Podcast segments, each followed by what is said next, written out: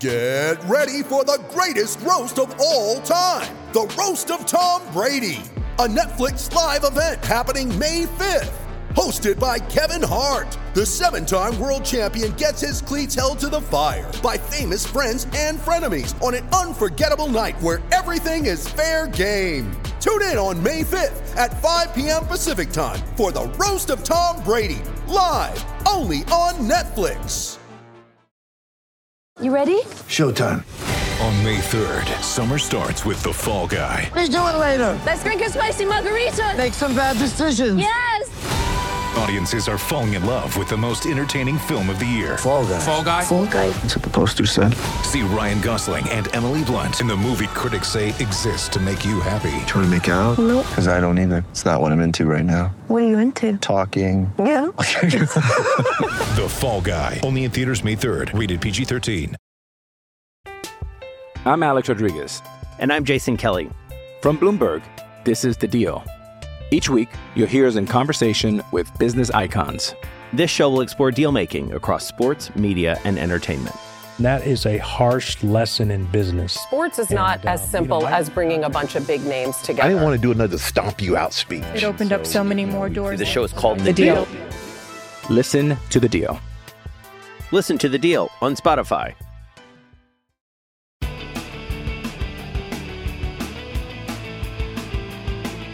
Welcome to New Books in Sports, a podcast channel on the New Books Network. I'm Nathan Bierma. It rose against the Texas sun in all its architectural audacity, a domed stadium big enough to cover a baseball field. When it opened in 1965, the Houston Astrodome defied engineering precedent and forever changed professional sports.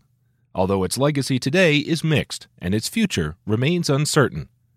Bob Trumpbour and Kenneth Womack tell the story of this gigantic building and the Texas sized vision of the man who dreamed it into being, Roy Hofheinz, in their book, The Eighth Wonder of the World The Life of Houston's Iconic Astrodome, published by University of Nebraska Press. In 2017, the book won the Seymour Medal as the year's best book of baseball history or biography from the Society for American Baseball Research. I talked with Trumpbour about what made the Astrodome a game changer and why its story is still unfolding. I'm joined now by Bob Trumpbour, co author of The Eighth Wonder of the World. Bob, welcome. Thanks for joining me. It's great to be here. So, your previous work has been, your kind of ongoing, lifelong work has been on stadiums and politics. Can you tell us a bit about your background and how you set your sights on the Astrodome? You know, the reason for the Astrodome is I was I was looking at transformative uh, stadiums and arenas and ballparks, and that one was a real game changer. And you know, my co-author Ken Womack, uh, you know, who's the who's the dean at uh, Monmouth University in New Jersey, he. Uh, he grew up with it, uh, with the Astrodome. His his grandfather Ken Zimmerman was the structural engineer of the Astrodome. So so as he, you know as he was growing up, he was brought to the Astrodome quite a bit, and he, he you know he got to see a lot of the the plans and you know got to talk about you know the engineering of the Astrodome with his his grandfather quite a bit. Uh, so it was just a nice fit for me because I I've been pretty passionate about you know stadium construction, the politics behind it, how these things get built. And Ken, it was it was basically part of Ken's DNA that uh, you know the Astrodome was part of it. Had you been in the Astrodome when it was still in use, and, and how much differently did you view the building uh, as opposed to Ken, who had that personal experience with it growing up? You know what? I I, I was in it in the '80s, and you know, very early '80s, and I, I honestly, uh, I you know, I I remember as as a young kid, the Astrodome being this this sort of legendary facility that that you know sort of you know, I just remember with AstroTurf and with the indoor and the padded seats and all that sort of thing, it being sort of you know a big marvel when I was when I was a youngster, and you know by then it was a little bit old and getting a little rough around the edges, but it was still it still had a, a bit of a legend to it. Well, and not only was it a remarkable building in its own right, and we'll talk about the building specifically, but you write about how it put Houston on the map. It had a major role in Houston's transformation, its public image as a major U.S. and world metropolitan city. Uh, the three sections of your book are called Cowtown, Dometown, and Space City, and you trace the progression of Houston itself across those three phases. Uh, can you explain how important it was to Houston to get this building built and what it meant for Houston to, to have it be built? Well, for for Houston, they wanted to be a major league city, and they were they were a big city. They they were, you know, they were moving up as far as population growth and all that sort of thing, but they did not have a major league team. Um, and you know, eventually they got the Houston Oilers, and then they got the Colt 45s, which became the Astros. Uh, but they they they really needed to have uh, they needed to have a ballpark that was that was you know special and actually indoors because of Houston's oppressive summer weather. Uh, I, I know, uh, you know, when the when the Colt 45s played outdoors, I remember Sandy Koufax said, uh, you know, of the size of the mosquitoes, that some of them are twin engine jobs. They were so big, you know. So, you know, the, the mosquitoes were pretty unforgiving. The weather was oppressively hot and humid. So you know, having the Astrodome allowed uh, you know, allowed them to have an indoor facility that could house a, a professional baseball team. And if you remember, in the early '60s, baseball was actually, and and it probably seems quaint and odd today, but baseball was had had a greater level of of popularity and cultural currency than than football. Uh, and if you remember that, you, you know, you go back to the '60s, the A, you know, the AFL, which you know is now the AFC and the National Football League, was actually sort of poor, you know, stepchild to the NFL, which was you know the major markets in the Northeast and the Midwest. Uh, so, you know, Houston wanted to be major league, wanted to really be on the map, and having a world class facility is, is one of the major factors that allowed them to attract a major league franchise in baseball. And the person behind this, or one of the key figures behind both the effort to get a Major League Baseball team in Houston and to build the dome itself, is Judge Roy Hofheinz, who comes across as a larger than life figure, sort of a classic uh, larger than life Texan, uh, a friend and confidant of Lyndon B. Johnson. Uh, Hofheinz was a a politician, an orator, a businessman. Um, introduce us to Roy Hofheinz, and you, your book kind of suggests that it took someone like him, uh, as big a personality as him, to get this done, to build his building as as big and remarkable as the Astrodome. Yeah, he was a real go-getter. I mean, he was one of these people who, you know, was looked at as, as an up-and-comer. You know, he may have, if he had decided he wanted to run for governor of Texas, he, there's a pretty good chance he might have gotten it. Uh, he you know but he he was someone who was an entrepreneur a capitalist a lawyer. He was a legislator. He was a he was mayor of Houston for for a while as well. Uh and you know as a result of that he was able to bring all the pieces together to get the astrodome done.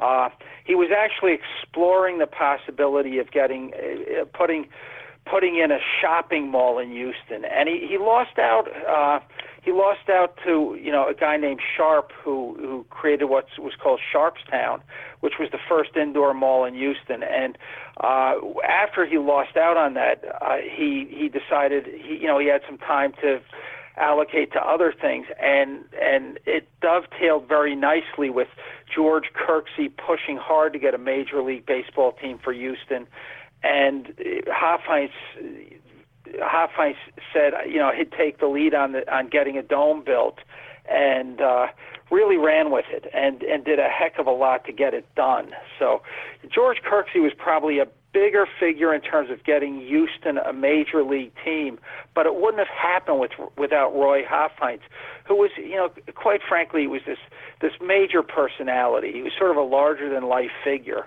Um, you know, I know some people have sort of compared him to Roone Arledge, the uh, you know president of uh, ABC Sports, later the president of ABC News.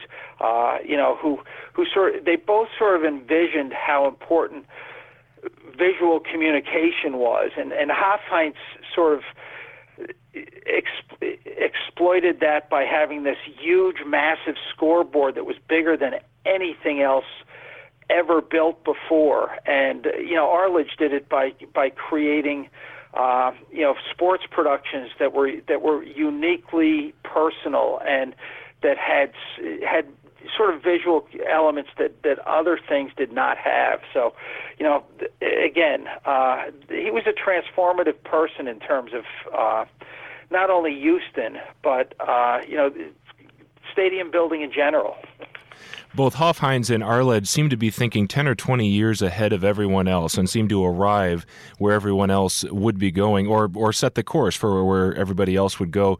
Uh, you write about Hofheinz visiting the Roman Colosseum for inspiration, and uh, I think didn't he later uh, compare the Astrodome more favorably to the Colosseum, saying uh, he achieved some things with the Astrodome that the ancient Romans didn't?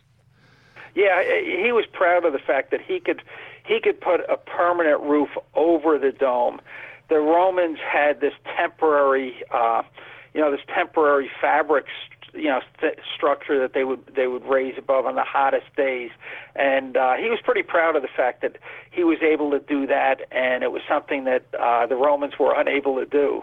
Uh, he also liked the. Uh, you know, he also, you know, liked the thought of having sky boxes, you know, uh, almost, you know, as though, you know, think about the Roman emperor overlooking the empire and, you know, the vastness of, of you know, Rome's entertainment. And, you know, he thought, you know, the wealthy and the affluent would pay for these sky boxes and it could help fund the Astrodome.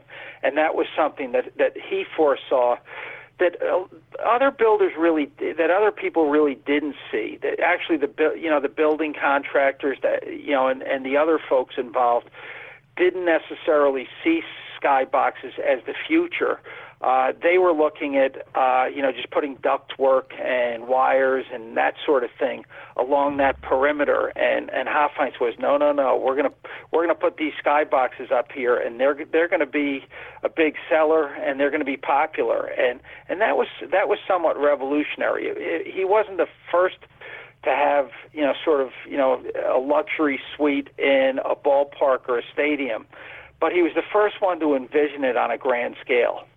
One other note about Hofheinz, you write how he was relatively progressive, I guess somewhat like his friend Lyndon Johnson, uh, when it came to civil rights and racial equality. As mayor of Houston, he had rather quietly integrated public spaces in the city, which was not, I guess this is late 50s, not easy to do and not easy to do quietly. And he also courted the African American vote when it came to supporting uh, public funding to, to build the Astrodome um, and promising that the Astrodome would be integrated. So he was ahead in that respect, too. Yeah, he really was. I mean, you know, it's it's funny, but before he became uh, the famous Roy Hofheinz, you know, as a young kid in high school, he used to, you know, he would organize these these amazing parties, and he would get all these people to come. And he, you know, he even did it when he was working, you know, when he was working toward his college degree. And you know, he would have these these these massive parties in these grand ballrooms. He would rent them out, and you know, he would have you know, he'd have he would have a, a band that was primarily white, and he would have a band that was African American, and they would, you know, they would both play, and they they would be, you know, it was an exposure, and you know, cross cultural sort of exposure that a lot of cities didn't have at that time. So, you know, he he he was committed to that. When he was mayor, he did a lot of things. Uh, as an example, you know, just getting roads paved in in the the you know sections of the city where the minorities might be. So the, the minority community was behind Roy Hofheinz. So when he wanted to build the when he wanted to build the the Astrodome, they were they were ready to pony up and vote for it, and that helped him in the referendum. You know, if you had someone who quite frankly was not as as open minded and progressive as he he was, he probably would have lost that segment of the vote, and it's hard to know if he would have gotten the the funding for the Astrodome. So so, you know, it's funny how sometimes you know treating people well actually uh, you know comes back uh, to your benefit. All right, so that's Roy Hofheinz, this bold personality and whose bold vision it took to uh, to make this idea happen. But it fell to Ken Zimmerman, the lead engineer, as you mentioned, to actually build the building and get it to stand up. Uh, you have a chapter that goes into the detail of the technical challenges that faced the team that was designing and constructing this facility. Can can you give us a general sense of some of the technical challenges they faced and solved in order to actually get a dome like this to be built? Ken Zimmerman was a very creative architect, and he, he looked he looked at this as just a major, major project that that required sometimes unique solutions. So you know, he came up with you know different types of columns. You know, he came up with, and if you think about it, if you're going to create a dome this big, you know, you you can't like a lot of structures just put beams in the middle because that's going to be the playing field. So they had to come up with these massive trusses. They had to come up with, you know, things that were you know structurally sound enough to be able to handle the weight of of this immense roof.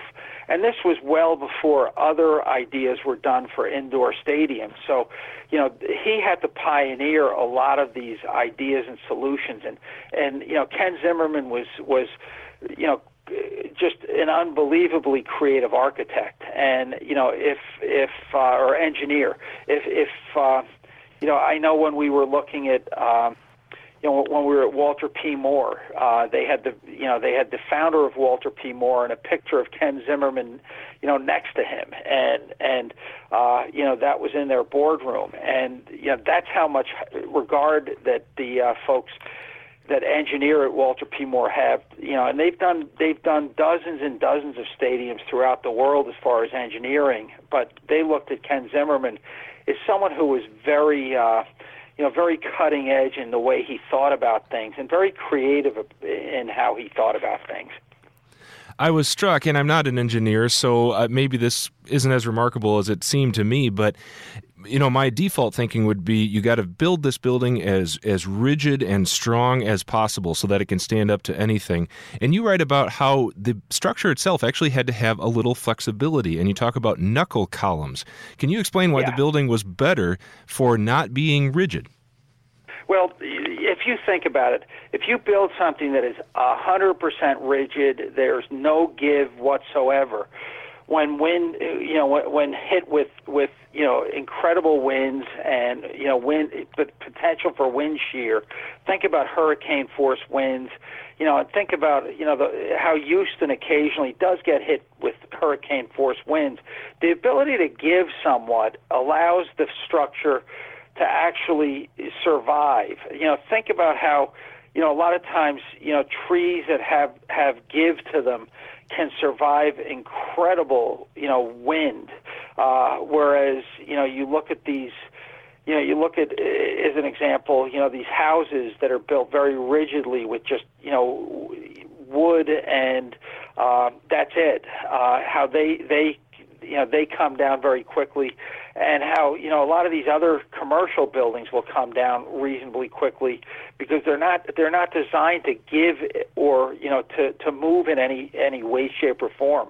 So by having the knuckle curve, what it did is it allowed instead of being absolutely rigid and and just breaking, it would bend a bit and allow for the building to flex as it was being buffeted by heavy winds, and it, it allowed it to be able to survive hurricanes, you know, gale force and tornado winds that w- it wouldn't have if you just made it a strictly rigid structure. Unless you use so much darn steel, it would have cost probably double the amount to to put together. So engineering kind of solved the problem of you know of cost containment, and and this was one of the creative ways Ken Zimmerman came up with to allow the Astrodome to be as, as, as well designed as it is.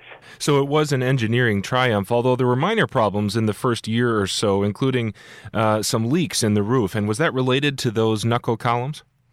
No, it really wasn't. It was basically, you know, the gaskets they had, and there were there were some other things. I mean, they were they were working, and you know, it's funny. I know now there are uh, some universities. I know at Penn State they have a material sciences program where you work with, you know, sort of cutting edge materials and you develop cutting edge materials that will solve architectural and structural problems. And, you know, they're used in aerospace and aviation and they're used in architecture. Honestly, th- these folks were, you know, trying to make, they were trying to use new, new uh, you know ingredients and and new components that that really hadn't been used in this capacity before. So so you know in essence there was a lot of experimentation and and they were able to work through it but but th- there was a lot of trial and error in terms of you know making these things work so some of the leaks you know it, it was it, you know it was sort of figuring out ways to make sure that the gaskets had, you know, some flex to them and wouldn't, you know, and and would be able to stand up as as water was, you know, hitting the dome. And there was a lot of creativity in terms of making this work. One other thing I wanted to mention about the knuckle columns, you write about how there were certain, I guess, joints or certain aspects of the structure that were initially visible to fans that were unsettling because you could see some movement there and they had to cover them up and conceal them. Uh, you write because uh, you, you couldn't explain to fans, oh, don't worry, that's it's doing what it's supposed to. So they just had to conceal it all. Yeah, and it's funny, but this is something that Ken Ken knew firsthand. You know, as someone who was, you know, Ken Womack, my co-author you know, as someone who who grew up in Houston, and went to the Astrodome a lot, uh, you know, he he he he was aware of this, you know, but but people would see the building give a bit and move a bit as wind would, you know, buffet the dome, and that that would cause you know potential panic. So they would figure out ways to cover those areas that would move you know, in clever ways with you know flexible materials that that so that you wouldn't even notice the movement. But uh, you know, it's funny. I was I, I remember before the World Trade Center came down. I remember this the summer before it came down. I remember I have a, a brother-in-law who w- worked for the Port Authority at the time, and he was an architect for the Port Authority, and he brought me up there, and you could feel the sway and it was interesting because he would say to me, "It's it's designed to give that way, and it it it couldn't stand if you didn't give it that that flex of that flex." And uh, you know, that's kind of what happened with the Astrodome. All right, so structurally, the Astrodome was sound and everything stood as sturdily or as flexibly as it needed to. Uh, but there were other problems. The most high profile problem, of course, was that uh, when the building first opened, the outfielders couldn't see fly balls. Why, why was that, and, and what innovation did that lead to? Well, what they what happened is they used lucite panels that would allow the sun to come in, and you know that was you know that was a technology that was put together by DuPont, but it, it, it was strong and it was you know it was it was reasonably rigid, and it was a good it was a good quality uh, material. But the problem is the sun could get through but the sun would refract and change the trajectory, uh, you know, of how you saw things. So when a fly ball would come toward the outfield, the outfielder would look up and the sun would the sun would come down in a bizarre trajectory because it would change the the dynamic of how sunlight came into the building and that made it almost impossible to navigate fly balls. In fact, some of the players initially wore batting helmets when they were in the outfield, but uh, what they did is uh, they ended up painting the that that lucite with a with a flat paint so that it would uh, so that in, in essence it would allow it kept the sun out and it would allow you to track the fly ball and be able to catch it without any problems but that created a new problem the sun couldn't with sunlight not being able to get in uh, it it wound up killing the grass now they did design a they did work with the folks at Texas A&M, uh, you know, the agriculture folks, and they designed a strain of grass that needed less sunlight, but it wasn't a strain of grass that needed no sunlight. So that that that created a problem that led to the in- innovation of AstroTurf. And we'll talk about that in a second, but let's go back. I mean, we're talking about some of the problems that came up when the Astrodome was first built, but let's recapture a, a sense for a second of just what a marvel this building was when it opened, both the structure of it to get it to stand up, and then inside, everything Roy Hofheinz added and, and put on in the building, including the big scoreboard, as you mentioned. Can you give us a sense of what fans saw and felt when they first went through those doors in April 1965? What did they see inside that building that they had never seen at a sporting event before? Well, one of the things they saw right out of the gate is when they were led to their seats, they they had cushioned, they had luxurious cushioned seating, like as though they were going to a Broadway show. Uh, it, it was, you know, it was like luxury seating, which you know was was fascinating. And then when they sat down, they would see this scoreboard that was that was actually wider th- than an entire football field, you know, end zones included. Uh, you know, and it stretched the whole you know range of of the facility, and it was just this huge, uh, and it, it used it used thousands and thousands of lights, you know. Hundreds of thousands of miles of, of wires and cables, and it, it, it put on a spectacular show unlike any other. Now, in today's day, day and age with digital technologies, you know, the resolution would have looked, you know, the resolution of, of the original scoreboard was pretty pale in comparison to, to the the innovations today. But back then, it was unbelievable. No one had ever seen a scoreboard this intricate, this, you know, and just, you know, this sort of awe inspiring and even things like I think you're right about how the different levels of seats had different colors corresponding to what level or what what price uh, zone they were, and so just the color around the building. I mean, when you see pictures of it today, it's been stripped of everything inside, and, and it looks so gray and drab. Uh, but back then, the color and and the ushers with the astronaut outfits or the uh, field workers with the astronaut outfits, uh, it, it was it was entertainment. Really was, and I think Hofheinz was one of the one of the innovators that that recognized that sports could be entertainment and could be marketed as entertainment. I mean, he had, you know, the ushers and you know uh, the people who worked in the restaurants, and and you know the Astrodome had restaurants, which was an innovation in and of itself. Usually, you know, most ballparks up to that you had concession stands, and you just you know go up, get your hot dog, and you know it was pretty standard bill of fare. And he had restaurants with you know different menus, so you know lots of different things. That Hofheinz did so many things that were absolutely unique and hadn't been tried before. I'm Alex Rodriguez, and I'm Jason Kelly from Bloomberg. This is the Deal. Each week, you'll hear us in conversation with business icons. This show will explore deal making across sports, media, and entertainment. That is a harsh lesson in business. Sports is not and, as uh, simple you know, as bringing a bunch of big names together. I didn't want to do another stomp you out speech. It opened so, up so many more doors. The show is called The, the deal. deal. Listen to the deal. Listen to the deal on Spotify. All right, so there were historical events that you recount that took place in the Astrodome. The uh, greatest college basketball game of all time, many say, UCLA and Houston. The uh, Billie Jean King, Bobby Riggs tennis match.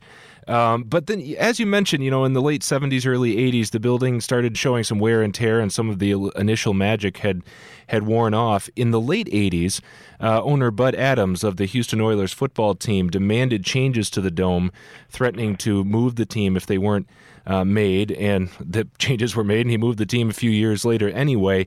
But in the late 80s, it fell to, correct my pronunciation, Narendra Gosain, an architect who sort of took the mantle from Ken Zimmerman. And you worked closely, you and your co author, Ken Womack, worked closely with Gosain uh, in, in doing this book. Uh, tell us about getting to know him and his relationship with this building. Well, it's funny, but he was, he probably knows more about the Astrodome, its structure, its history, you know, as far as the engineering history of it, as far as the architectural history of it, than any other than any other living human being. Uh, you know, Ken Zimmerman uh, did the engineering on it and probably knew more than anyone. But he passed the torch to uh, Narendra, and when he retired, Narendra took over that aspect. And uh, Narendra was great to work with. He was outstanding. He got us into the Astrodome, uh, and we got to walk around and see it, you know, even though it wasn't in use. You know, it, it was a it was a, a facility that you actually had to get had to get specific permission to enter, and we were able to, you know, get around there. The other thing he was able to do, which was fascinating for us, is. Um, and we're we're really indebted to Narendra on this. Is he was able to you know go into the archives of Walter P. Moore and get so many of the Astrodome's original documents and original uh, you know papers. And as an example, one of the things that was absolutely amazing was the blueprints. And these blueprints were put they were they were on on this canvas it was a thick book-like thing that was that was a, you know almost the size of a uh, you know standard boardroom table.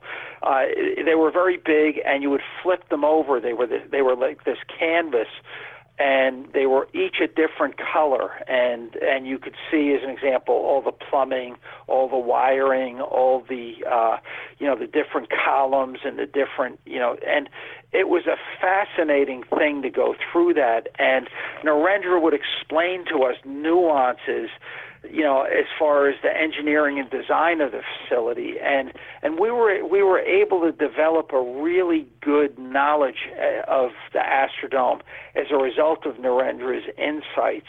Uh, as much as we were fascinated by the Astrodome, if not for Narendra, we wouldn't have been able to really put those chapters together that, that talked about the engineering and and you know the amazing feats of engineering that were part of the uh, process. So, you know, we owe a lot to Narendra as far as you know just helping us put this book together in, in such a way that we we were able to sort of render what was you know very complex engineering to something that I think the average person could understand, and, and that was you know, it took a lot of talking to Narendra and a lot of sort of, you know, back and forth discussion for us to be able to articulate those things in ways that would be approachable to someone who doesn't have specific expertise.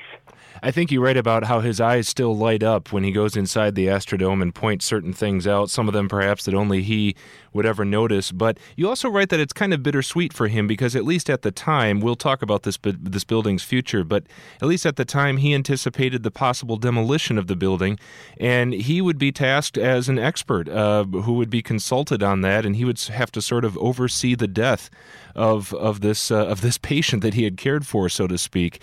Um, can you give us a sense of what that was like for him to anticipate uh, having to potentially prepare for the demolition of this beloved structure?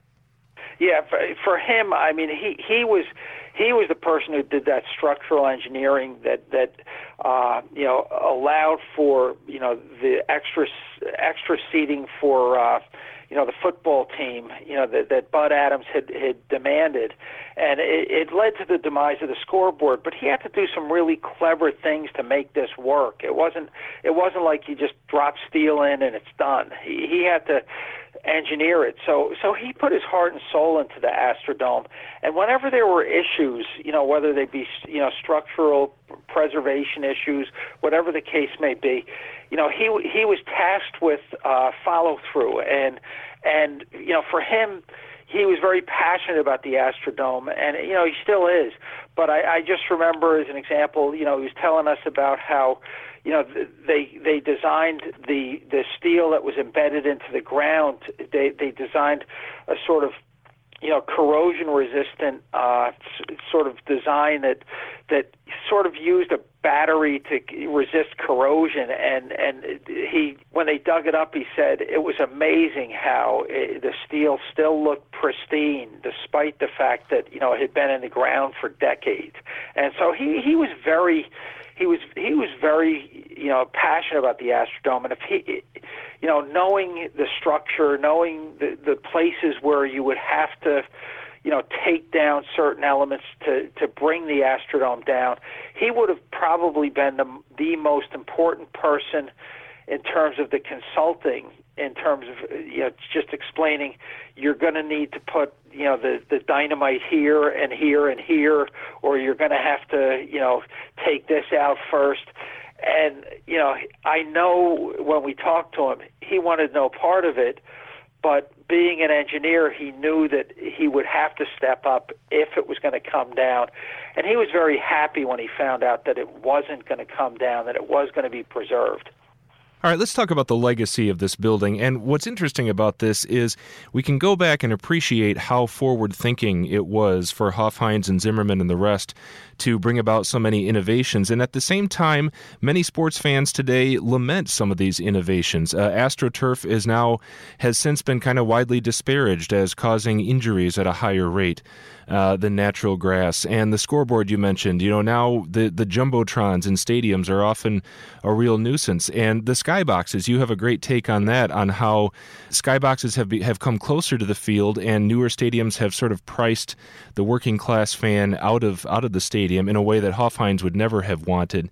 Um, so is it is it strange to to have to go back and, and appreciate what was new and great about this building in the '60s, and also lament or wonder about uh, Uh, some of its legacy and, and some of what it brought about to our sports landscape? Absolutely. I mean, you think about the Astrodome. I think Hofheinz' vision was it was it was he, he looked at you know how the town square was kind of eroding and and he thought about this as you know the Astrodome as being sort of a new sort of entertainment driven town square that would allow people to get together. And you know, the pricing structure of the Astrodome originally, you know, allowed for the average person to get in and out of the Astrodome without too much uh, of a problem. And uh, you know, the skyboxes might have been expensive, but you know, they were used to underwrite the cost and sort of minimize the taxpayer subsidies. That's kind of changed. I mean, you think about it. You know, now even that even the average seats are somewhat pricey and difficult for you know a, you know someone who works you know for a modest wage to be able to afford. So you know that's that's changed dramatically. Now a skybox, they were always sort of you know something that you know the the more wealthy patrons you know went for. So you know that probably hasn't changed, but at the same time you know, what's changed with the skyboxes is I think they've become, you know, they've become pretty opulent, and the prices have gone up even more. I think everything's gone up quite a bit, just because I think you know sports is so popular that the owners know they can get away with that. They can charge it, and people will pay it and speaking of what owners can get away with, you you spent some time talking about public financing of stadiums, um, and you've written about this before. You you have a book called "The New Cathedrals" on the politics and economics of of sports stadiums. Um, so the Astrodome was publicly financed, but as you say, there were efforts made to allow the working class to still get in the building affordably and to let the uh, skyboxes offset or underwrite some of that costs. Uh, today, owners uh, not only hoard more of the um, use of the building and the value of the building for themselves, but they also use stadiums to threaten cities and say we're going to move unless you come up with, with public funds. And there's a lot of scrutiny about whether that should be a high priority for municipal budgets. Um, this is what I want to ask you: Is it your, your book, "The New Cathedrals," came out in the last ten years, or it came out about ten or eleven years ago? Do you detect any change that cities are getting more resistant to that idea that they should cough up taxpayer dollars to pay for these stadiums? You know, I, I think th- I think there's there's some resistance. It's always there, but I'm not sure it's changed that much. I will say I think I think what's what's happened is the political leaders and the owners have gotten more clever about ways to sort of disguise, uh, you know, who's paying for what, and and that's so. As an example, uh, you know, I'll just give you one example: naming rights. Uh, you know, the name these naming rights agreements might be, you know, let's say, you know. Uh, uh there's a 20-year naming rights agreement for uh, you know 100 million dollars. Well, what what often happens is that revenue is is put in the pot and looked at as the owner's contribution to the construction costs. So, you know, in essence, the owner's not paying anything, but they are getting credit for ponying up construction costs. So, I, I, I think there's still, you know, the taxpayers are still funding quite a bit of it. There are a few exceptions, but even in those exceptions, what usually happens is surrounding infrastructure gets paid for by the taxpayers, you know, and and that's something that um, you know, is is part is part of the dynamic as well. So, it, you know, it seems like there's always going to be, and you know, maybe uh, you know, 50 or 100 years from now that this may be different, but at least for the foreseeable future, it seems like the cultural capital of sports and how important people consider sports within their community makes it such that you know there's always going to be a subsidy at this point. While we're on this topic, since this is an area where you've studied and written a lot, I, I just want to ask you: Are there simple reforms uh, and maybe not so simple reforms or steps that could be taken that you think would restore some of the power that uh, cities and citizens have when it comes to how these stadiums are built? You know, uh, there there are some things that could be done, but I I'm not sure they ever will be done. So let me give you an example. I, you know, there teams are owned by individuals, and individuals are allowed to, you know, in a capitalist structure, individuals are allowed to move their capital to whatever location they want.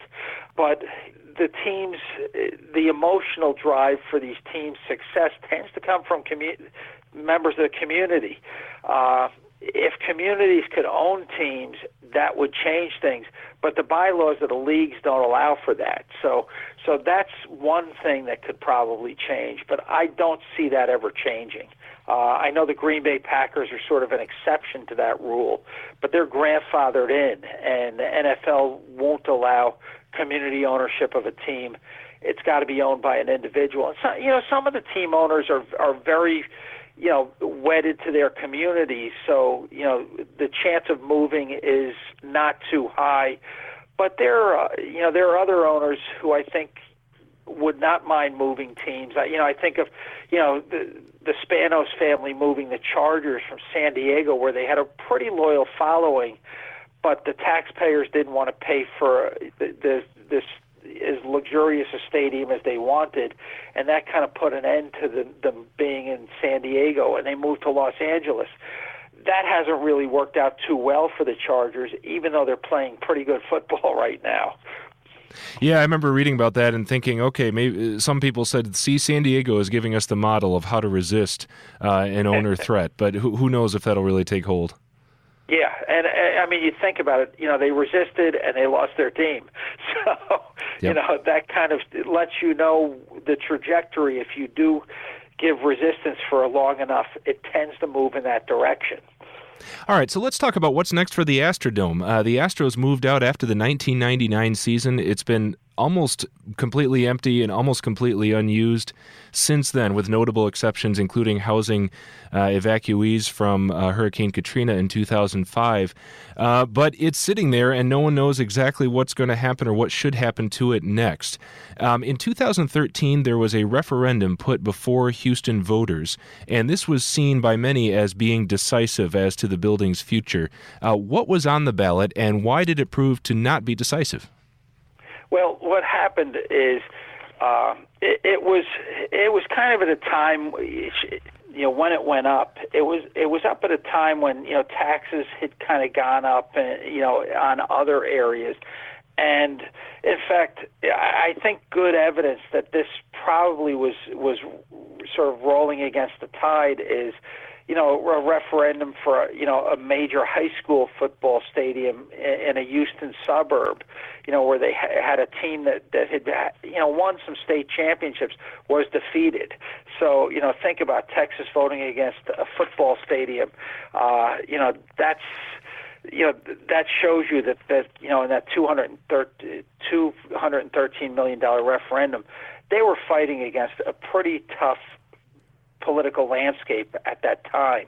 Um, and so, so it lost, and the result was that you know it just sat there for a while. And there was a there was a guy named Ed Emmett. He he was a judge in Texas, and uh, you know he pushed very hard to preserve the Astrodome, and he thought that you know because it, it was something that was already uh, built, it was already paid for, and it was something that you know, could be a community asset that it shouldn't be knocked down.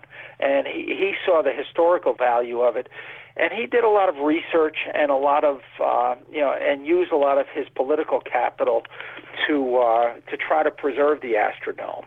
And you know a lot of things came up, but nothing really you know nothing really came to fruition until. Uh, you know, the county commissioners voted to approve a $105 million renovation plan. And what it did is it, it creates, it created sort of a tiered parking garage below.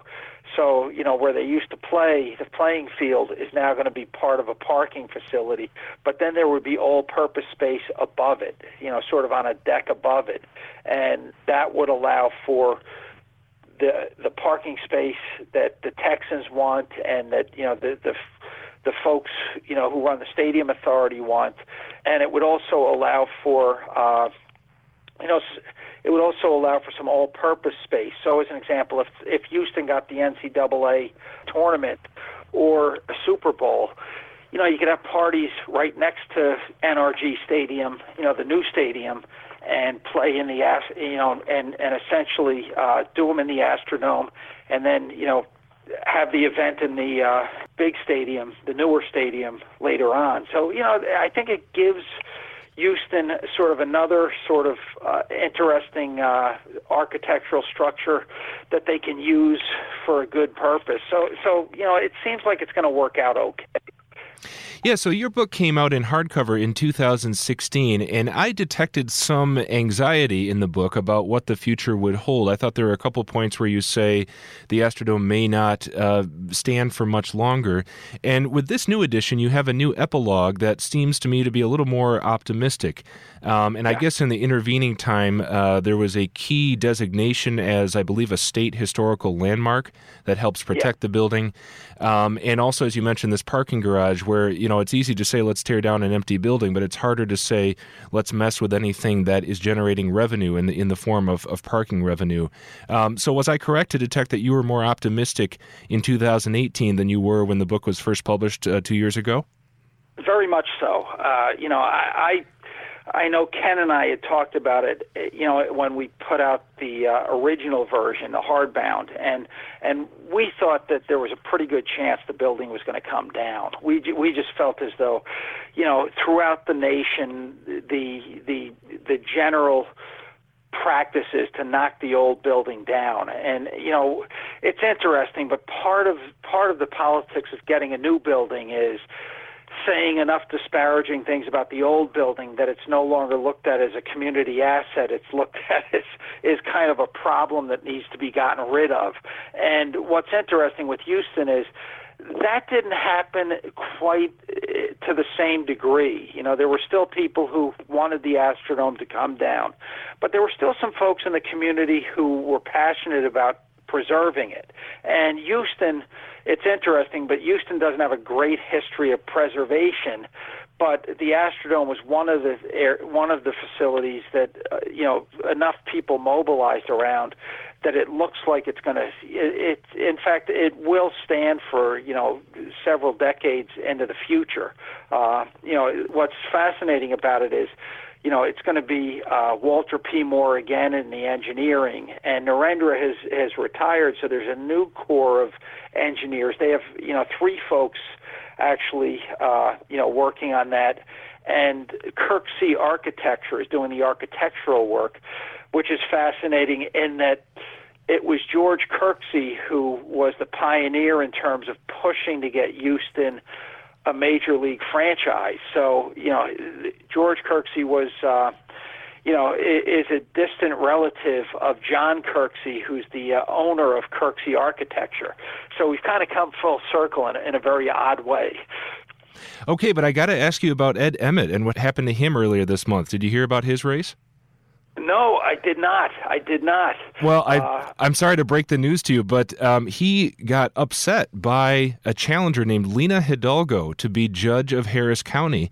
Uh, okay. This this came absolutely out of the blue, um, and she won the race. She's the first Latina and the first woman to lead Harris County, and uh, hardly anybody had bothered to interview her while she was running because her her prospects seemed so uh, she seemed like such a long shot. But there is an interview where she questions whether preservation of the Astrodome is or should be a budget priority for Harris County. So uh, maybe enough has happened that those who advocate preservation, um, you know, it, that can't be turned around.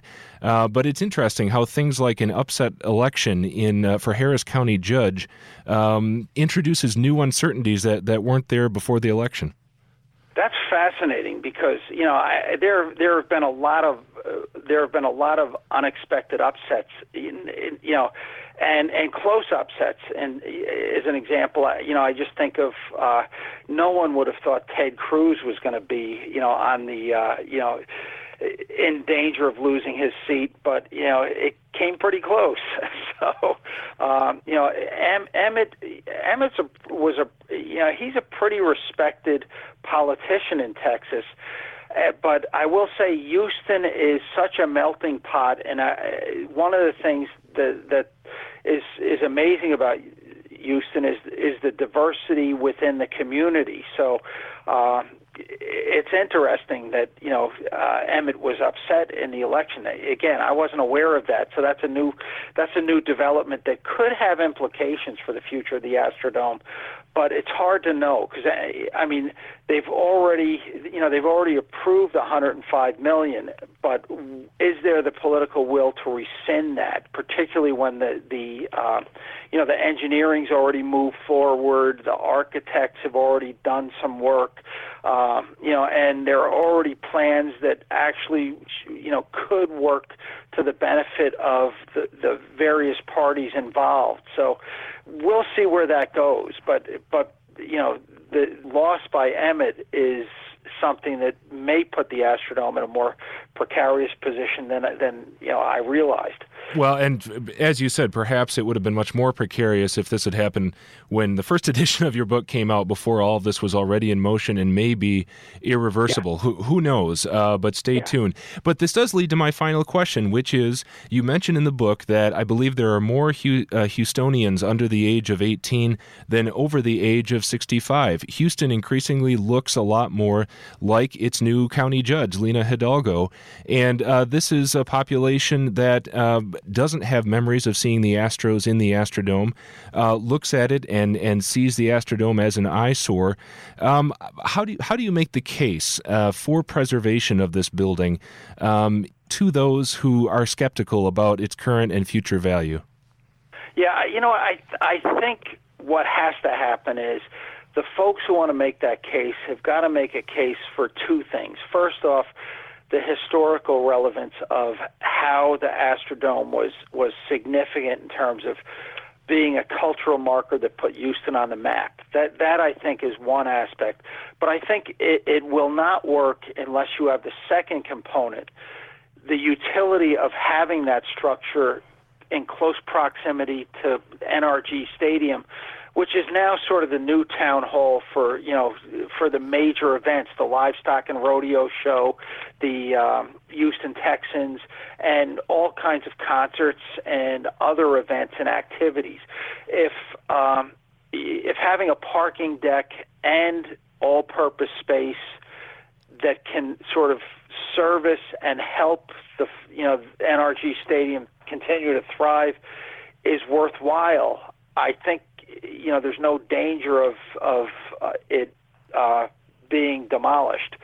But if that case is not made for the utility of it, because again, you're talking about a generation that probably is not as excited about, uh, you know, sort of saving uh, a structure uh, because they didn't grow up with it as the prior generation, then you know that becomes problematic, and we'll see where that goes. Yeah, so you can't win this by saying, hey, it's really historically significant, or hey, there's a lot of nostalgia in there. You have to demonstrate a, a pragmatic, a more cold blooded case, so to speak, as to as to what this building can can mean and do now.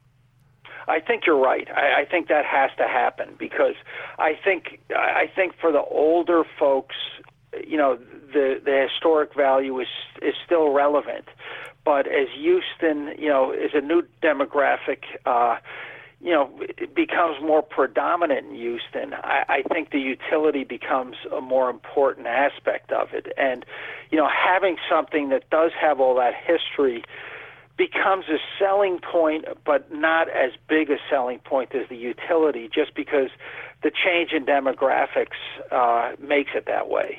And briefly, I don't mean to push you on this, but do you think that preservationists such as, as Emmett have satisfied those concerns? Does, does the current plan qualify by these metrics we're talking about? I, you know, I think it does, but you know, I think the people in in Houston have to have to make that choice. I, I think I, you know, as I as I look at, you know, the the parking was if they had flattened the Astrodome, they were going to have to fill it in and put asphalt on it, and they were going to turn it into parking anyway. So by having a, you know, by having decked parking so that you can put, you know, at least as many cars in there, you've addressed that issue. But by having all-purpose space that can be used for a number of different things, uh, and, and some of them uh, rather creative.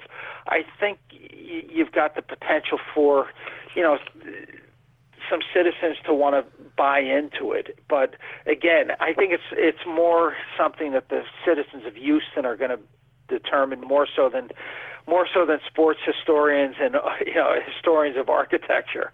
Well, Bob Trumpbour, the book is The Eighth Wonder of the World. It is uh, out in a new edition this month. And uh, as we've said, there's a lot of history here, and yet stay tuned because there's a lot to be determined.